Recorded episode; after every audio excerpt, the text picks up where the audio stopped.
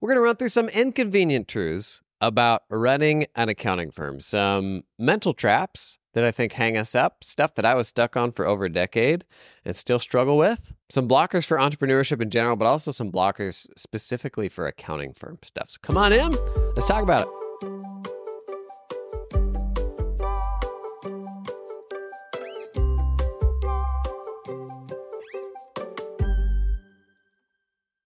Maybe my favorite social media post of all time uh, from Dickie Bush on Twitter uh, from 2022 19 inconvenient truths I don't want to forget.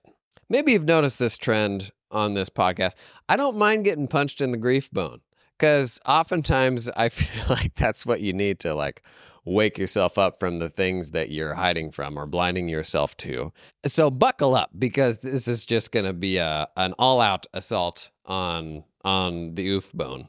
So I'm going to run through this original post from Dickie, tell you why I like it. And then I've got seven kind of of my own things that I think are particularly relevant to accounting firm running. So this is from Dickie Bush. I'll put a link to this uh, thread down in the show notes. Uh, 19 inconvenient truths I don't want to forget. No one cares about what you do. They care about what you can do for them. Ain't that the truth? I talked about this a lot uh, when I was sort of reasoning through or, or sharing my rationale for how I ultimately decided to leave my firm and how that was a really hard thing and how I let down a lot of people in the process in order to pursue something that I thought could ultimately help more people. And going through the process of that, it was a really good reminder uh, that I've probably been hit with now three times in my life that for most of your professional relationships, you are ultimately a means to an end for that person which is a bummer and which we kind of hide from because I, I think we don't want that to be the truth. And it won't be the case in 100% of situations. But for most people, you're the person who will sign the paycheck. Maybe you are that person's manager who is in charge of their performance reviews.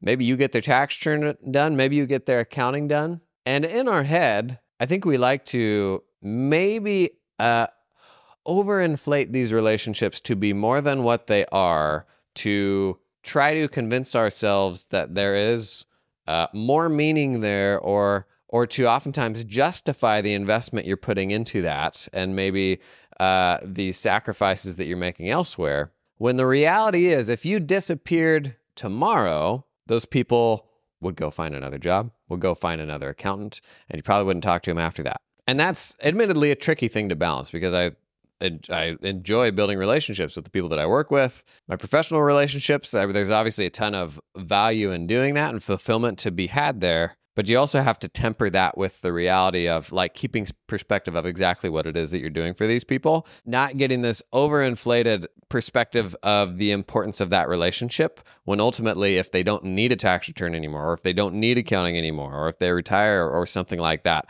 is there really still going to be a relationship there? For me, when I left my firm, really thinking about that, that's what ultimately chose me to um, make a decision that was uh, selfish is probably too extreme of a word, but a decision that fundamentally put myself and my family first rather than trying to be the hero for somebody else.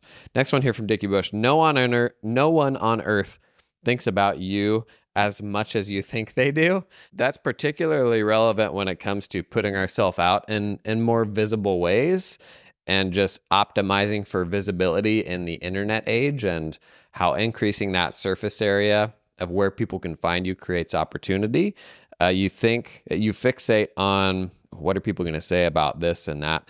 And the reality is these days, and this is the case for me too, 90% of the things that you put out, nobody's ever going to see. You're the only one that has 100% perspective on all of the things that you've done. They call that the spotlight effect that you think everybody's fixating on what you're doing when everybody else is going to going about their days fixating on on what they do and for most of them, uh, the touch points they have with you are through the lens of how the, how can this person be helpful to me? What do they have to offer me? Am I going to follow this person or not? Right? But nobody's sitting down there just thinking about you all day long. Successful people are neither smarter nor more creative than you. They're simply executing better. How many of those knucklehead clients do you have that make a stupid amount of money?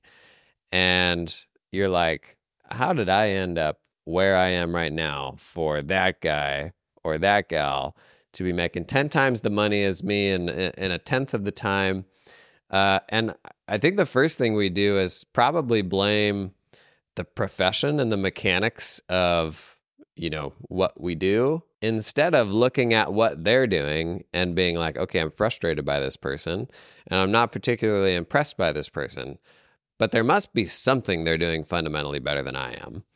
So at some point, there was an opportunity that they captured, or in some way they're they're executing uh, in a better way than I am. If I were in their shoes, would I have done the same thing? And oftentimes for accountants, that is maybe not opening yourself up to entrepreneurial opportunities because we uh, we identify as people who do accounting or run accounting firms, but in our roles, we're actually privy to a bunch of really rad entrepreneurial opportunities that most people aren't privy to. Um, we did an episode on this a while back, opening yourself up to entrepreneurial opportunities that make sense adjacent to an accounting firm and how we can give ourselves permission to explore those things.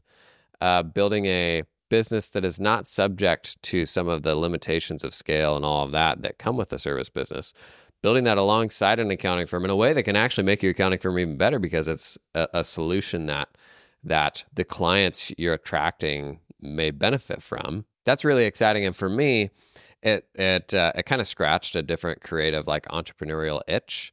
It also puts running an accounting firm in perspective because there's a lot of limitations uh, that are, are just inherent in how accounting firms work and how you uh, run a service business and how you find people and all those things that are not the case for many other types of businesses. And so it kind of, uh, I think for me, made me a better entrepreneur when I started thinking about stuff outside of just exclusively my accounting firm. And so I think what we may not be, what we may not have our eyes open to that these other clients of ours are are capitalizing on is just finding the opportunity and being willing to take um, low, like make low stakes bets in these other potential opportunities to see where they go.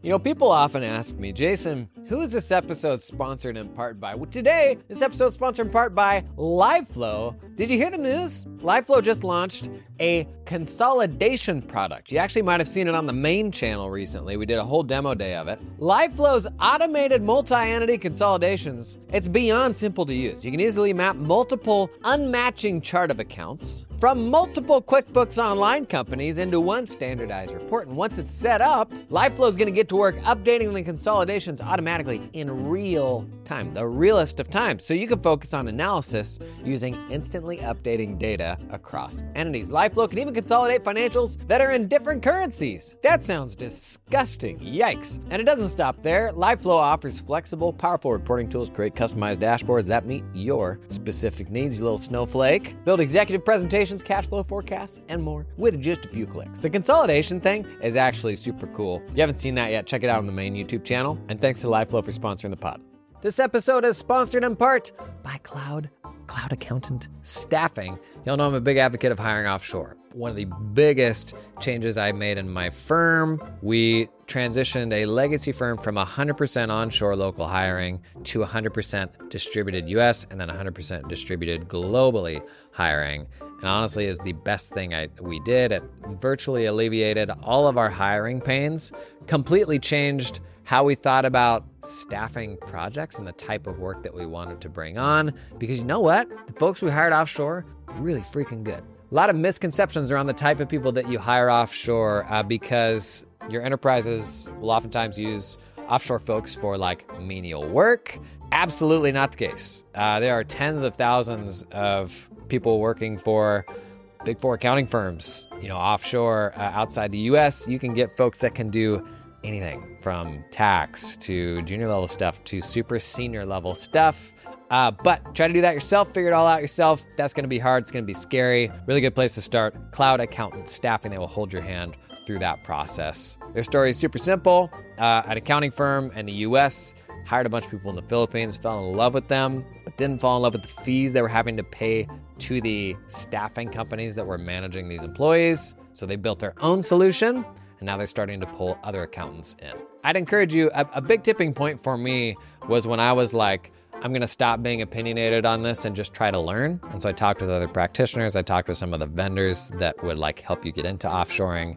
Uh, that really opened things up for me. So if you've been on the fence, I'd encourage you to at least learn about it and you start heading down that path, consider cloud accountant staffing. Success comes from doing somewhat monotonous things every day for years, but nobody wants to hear that. Man, every interview I do now, the first question is like, "Wow, look at you and look, look at all this impressive stuff that you're doing. How did you do it? You're just you're just such a natural and this and that." And it's like I think we we want to find the overnight success stories. I think those for whatever reason, those are uh, fun and attractive the reality is like that's just not how it goes. Like that's not my story. My story is working really hard on this stuff for a long time and nobody watching, and that's why I, that's why now the output is good. It's not because I'm a natural or this or that. Like it's just because I've spent more time on this stuff than anybody else and more time talking with accounting firm owners to like kind of refine my mental model on on what works and what doesn't work and kind of widening my perspective of different things that folks have tried the more i've widened that the less convinced i've been that there is a single formula that, that's going to always be the right solution but it's honestly just um, from spending more time and effort on things than most folks would spend uh, or think is reasonable to spend so if you think about the pie chart of how you spend your time you know i am a i'm a big and i was even when i was running a firm a big outlier in the split of how I spend my time. So, is there is there a way that you can organize what you do and spend your time to set you up to have an advantage that is like kind of this outlier advantage and then execute on that consistently if that's looking like a journey that you're ultimately going to enjoy. I learned that I super enjoy doing video and creative and, and comedy stuff. That looked like a journey that I could enjoy. So I started allocating more of my time to that. And over time, as you keep doing it consistently, it's not always going to be fun. But when you're ultimately an outlier in, in that domain, like that is then how people find you and how you stand out. You know exactly what you should be doing. So stop chasing shiny objects. Instead, figure out why you aren't doing what you know you should do. Yeah, that whole exercise of uh, if you sat down right now and made a list of all the things that you know that you need to do that you haven't done yet, and then in the other column next to those things, write how long you've known that you need to do those things. Uh, the best advice for most people is just sit down and do the stuff that you need to do so that you can start thinking about what's next. You can solve almost every modern day problem with writing, exercise, clean eating, sunshine, and meditation. I don't know about you. 80% of the time, if I'm overwhelmed, uh, if I'm struggling to overcome something, it's because I'm hungry. It's because I didn't sleep the night before. And so we talk about how to make this stuff easier and more sustainable and all of that. And that we probably don't talk about those core fundamentals enough because without that foundation, kind of nothing else matters, right? That's the driver of everything else. I hope you can hear my wife blowing her nose right now. Is it still coming out? Is it still coming out? She said it's so sticky and terrible. Whew. If you spent half as many hours taking action as you did thinking about taking action, you would be in a better spot. Yeah, the whole uh, one way doors versus two way doors thing.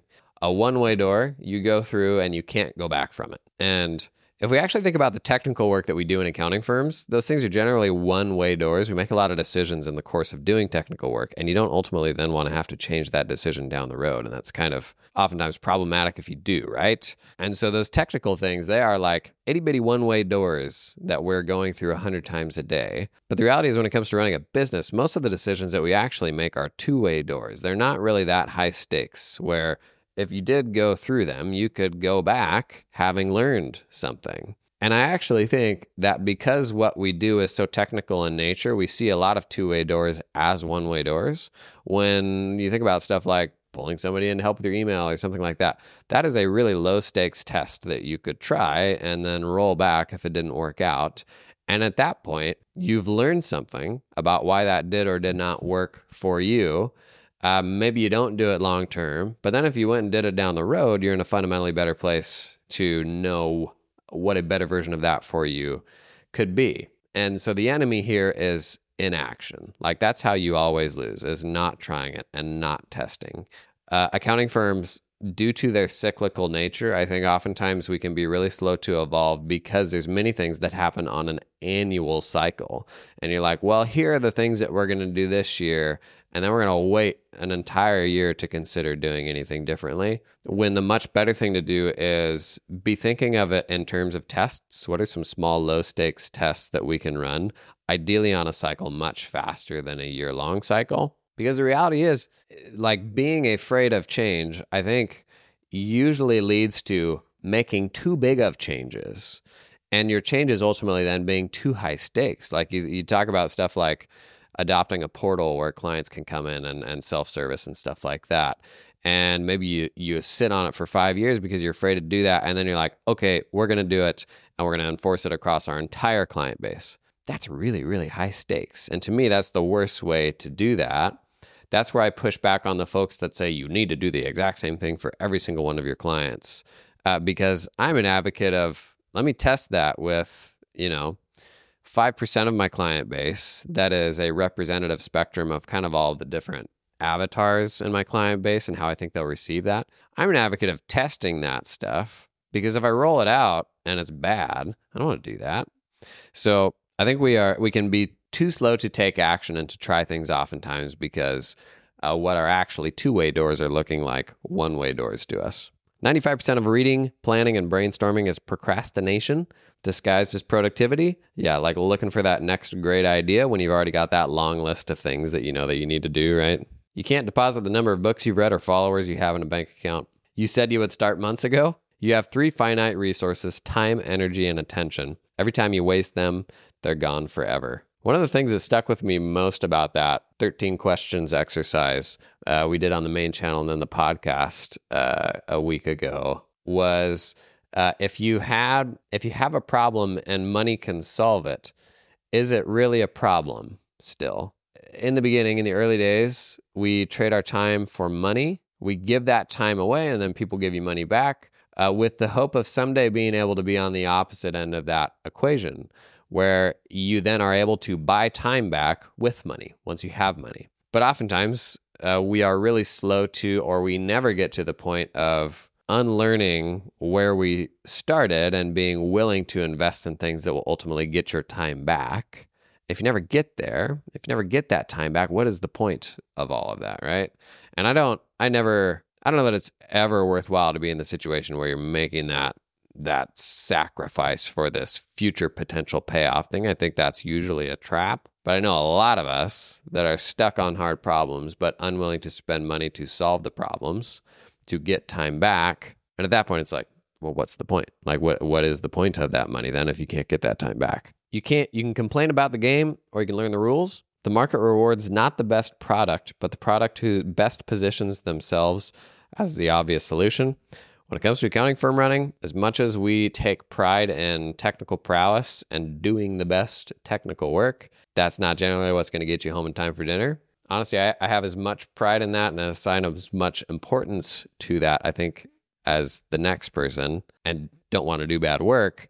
But running a successful firm comes down to a whole lot of things besides technical expertise. And sometimes we can hide from that because the thing that comes more easily is that next continuing education on a technical course or something like that, rather than digging into stuff like, you know, emotional intelligence and business strategy and some of the things that are going to lead to actually making this a more sustainable business. This episode is brought to you in part by TeamUp, helping you recruit top Filipino accountants without any ongoing monthly fees. The difference between TeamUp and all the other offshoring options is that TeamUp helps you hire staff directly. No middleman. You work directly with your new hire in the Philippines. Hire the person, not the company. Guys, gals, gang, here's just a few reasons to hire directly. You have access to higher level talent. Makes sense. You have complete control over team culture and training. They keep 100% of what you pay them, and it's a lot more affordable for you so you can retain your team for the long term. Team Up can source accountants with experience working at US or Australian firms, familiar with tools like Xero, Cubio, and Dext. Also recruit specialist roles, team leaders, tax specialists, administrative assistants. Thought experiment. What if you had an executive assistant for the first time this tax season? Hmm?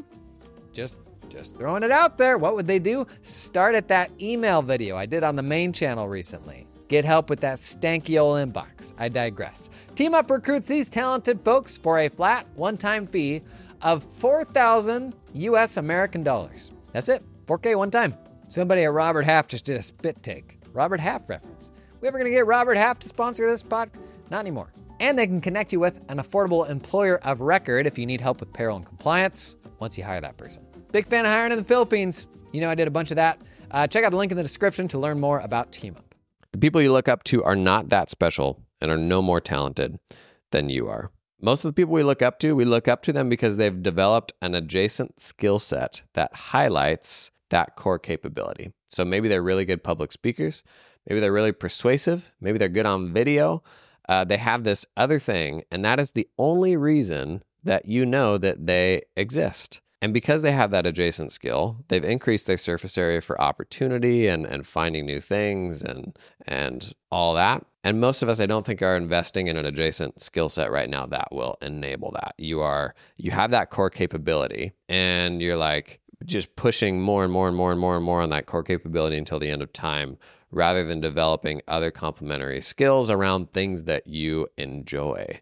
Maybe that's building community with people. Maybe that is doing silly stuff like I do on video or making memes on the internet or something like that. What is that adjacent thing that will um, be like a, a megaphone for your core capability that is what actually leads people to to finding you and enables visibility. Being busy is a sign that you lack leverage and are delegating poorly, and 99% of people would rather be uncomfortable and unhappy than uncertain. I do think we will sooner sit there and like white knuckle it through an uncomfortable or hard situation than take actions that are more like long term investments of yourself that maybe don't have a clear ROI. Like, because you can't see, you know, say say you make the decision to post a YouTube video every week. What is the ROI of that? What is your life going to look like on the other side of that? Like, what's over that next hill? What opportunities will that expose you to? Building the skills of having done that for a year. Once you have that, what are the next skills you will build as a result of that? Because you can't really see that, it's easier for us to sometimes sit and remain in a not fun, hard situation because we can't trust what's on the other side of that. Okay, seven more inconvenient truths from me specific to accounting firm running. Uh, overwork tricks you into thinking that you did your best. Sometimes working more hours is the easiest route. The whole notion that running into the same wall face first for the hundredth time is easier than stopping and reassessing the how and why and whether you should be what you're doing, doing what you're doing in the first place. And working our fingers to the bone, honestly, in most cases, like as much as we like to pain signal and think that we gave it our all because of that, that's usually the easiest way out. Like that is the not like the way that does not require critical thinking, but we can fool ourselves into thinking that we did our best as a result. We look to workflow efficiency for profits when the answer is uncomfortable client pricing conversation. So if you run a 50% margin firm, and, and I can't tell you how many people will say, oh, we don't need to increase prices or we don't need to fire these clients because we're doing this or that system change or hiring this person to solve for this capacity constraint. But if you run a say a firm at a 50% margin and you've got a new tool or something like that's gonna that's gonna enable a 10% productivity boost. You know, that's huge. That is massive. Best case scenario, that's a 5% impact on your bottom line. Reality is, probably isn't because you're probably not to let people go. You're probably not to have folks work less. But you know what else is a 5% increase to the bottom line? A 5% pricing change. So, like, ultimately, it is price that dictates profitability of your firm, and it is the profitability of your firm that dictates freedom and flexibility. How much you got to work those little fingies to the bone. Number three, the idiot clients who make tons of money in most cases have unlocked something that you haven't. Finding the thing that'll make them money, doing the heck out of it, and cutting out everything else. With the asterisk, money is not the be all and end all. So even though they are idiot clients and it's frustrating and they're like, there's almost a degree of resentment sometimes that they've found the success that they have in spite of themselves, they have still figured out something that you haven't. Um, and rather than blaming accounting or blaming your circumstances or something like that, really stop and consider what have they figured out? If I can figure out what they've figured out, then I can probably do it better than them, right? Not the same thing necessarily, but like what is it that they're doing differently that you can learn from to find similar opportunities for yourself? Number four, it's easier to spend all day solving other people's problems than stop and consider your own. It can be really hard to untrain yourself from that in public accounting. If you came of age in public accounting like I did, that's just what you do every day. You sit down, you look at everybody else's stuff, you help them solve their problems, and your stuff gets put on the back burner. There's two types of tax accountants the ones who do their tax return first, and the ones who do their tax returns last. And I'm not convinced that there's that many that are in the middle. Uh, I was one that did my tax return last. Highly recommend hiring an actual tax pro to do your tax stuff who will give it more uh, love and care than you will if you're one of those types of people. But oftentimes it's easier to solve other folks' problems than your own. Uh, next one, you may enjoy working with that client, but they aren't with you because you're a great person. They're with you because you're the best option. And this affinity can oftentimes be manipulated, causing you to extend discounts, go the extra mile. This one makes a lot of people mad when I say it. And you do have real relationships over the course of running business, but not as many as you think you do. Because I think we inflate the importance of those relationships to justify maybe some of the trade offs that we're making along the way. But then the worst version of it is when a client will build that relationship with you or make you feel like you have that relationship in a manipulative way in order to get more out of you. And that's that is real. That's happening in every single accounting firm. Something to be aware of. Doesn't feel good, but it's happening. Two more. If you disappear tomorrow, 99% of the people you talk to every day uh, won't notice or will move on with their lives. The ones who will for many of us, are sitting at home wanting to spend more time with you, but we are too busy pouring ourselves into that 99%. It's another one of those situations where we, uh, I think we we inflate the importance of those relationships and all that because it helps us. It makes it easier for us to justify the amount of time we spend on work the amount of attention that it gets. And there are real relationships there. It's not to say that they are meaningless, but we got to be careful not to put too much into those. Last, it's easier to listen to someone telling you what to do than to go do it. So go do it.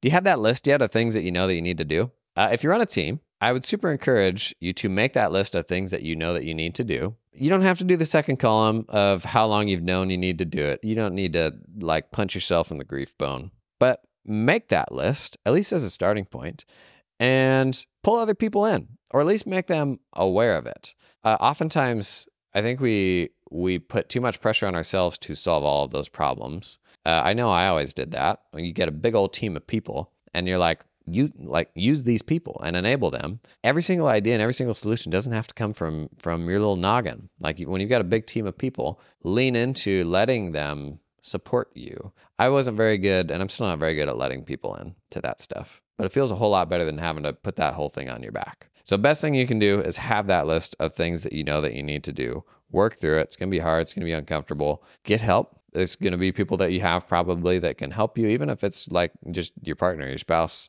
being able to talk through with someone those things that you need to do.